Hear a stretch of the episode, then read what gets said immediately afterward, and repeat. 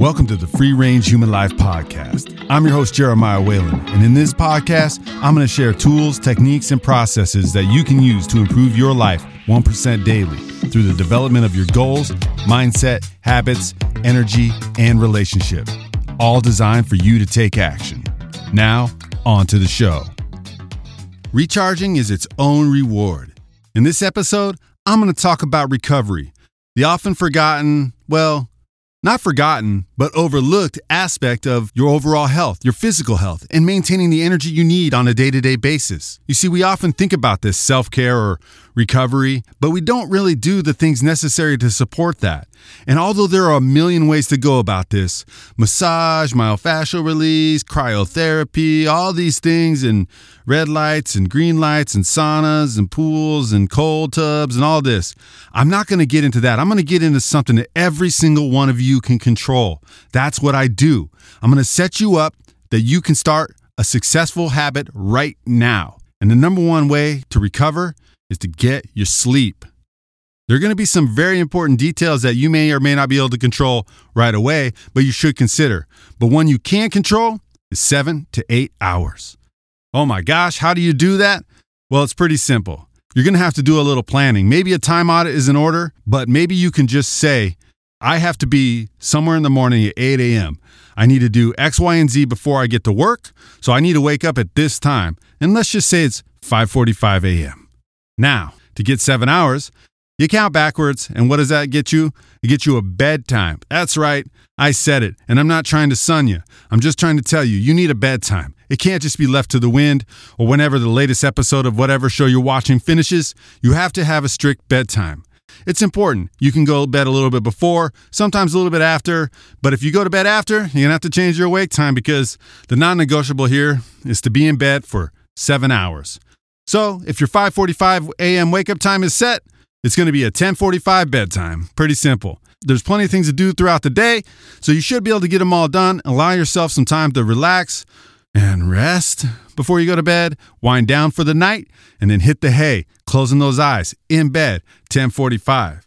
This is important. This is so important that I make sure that I set up my whole entire schedule around this. So if I have to be somewhere early, now my wake up time is early. So my bedtime is going to be early. Regardless, it's seven hours. If you can get eight, hey, that's great. More power to you. But I found seven hours to kind of be the sweet spot for me. For me, if I try to wake up at 5 a.m., it's really hard. That means I got to be in bed by 10. And although I can do it, that 5 a.m. just still is so early for me. So I ended up scrapping it. 6 a.m. seemed a little late. Essentially, 5:45 worked out. That's just me you can do whatever it is that you need to do. Regardless of your shift schedule, regardless of your demands, this is a priority, okay? This is something you need. This is something that you need to put at the top of your list. If you open my Google Calendar, guess what you're going to see? You're going to see sleep marked off. It's the first thing I marked off when I plan my week, my month, my year. As best as I can, I try to stick to it. And yes, that even means the weekend. Why? Because a day's a day. Each day, our goal is to be 1% better. So the more we can be consistent on the things that make us better, i.e., the recovery, sleep, we are going to continue to grow that 1% day over day, which will compound. And then next year, you're a better version of yourself, only get to do it all over again. So, getting sleep, make sure your room is cool enough. I keep it around 68. That's what some experts say. Hmm, might work. Make sure you have a good pillow, or two, or three. Find a position that eliminates pain. That may mean you have to might have to change from side sleeping to back sleeping, from stomach sleeping to side sleeping. Don't be so stuck in your ways, especially if in your pain, especially if you're in pain. I've been in pain before, and one of the ways I got out of it was guess what? I changed the way I position my body when I sleep. And now I jam a pillow between my legs and keep my hips pretty level, my spine's level, my neck's level, and guess what? I'm able to do the things I want to do physically. I'm able to train the way I want to train and get in all the movement I need to get in for the week, as well as have the energy to be a present husband, an active father, a good businessman, and generally feel good in life. Now, I'm going to give you one quick habit. First, obviously, I want you to start the habit of setting up your seven hours of sleep. Simple. Put it in your tracking app. I use TimeCap. Put seven hours of sleep. Every day you wake up and get seven hours of sleep or more, mark it off. Every day you don't, then you don't. Try again the next day. See if you can string together 30 days of this and see what happens with your life. I want to set you up with the first things first habit, a win you can get every single day. This one's easy, and it goes right along with the sleeping seven hours. It's not pressing snooze. So when you wake up in the morning, whatever time that is, wake up. There's no reason to not be excited about the day.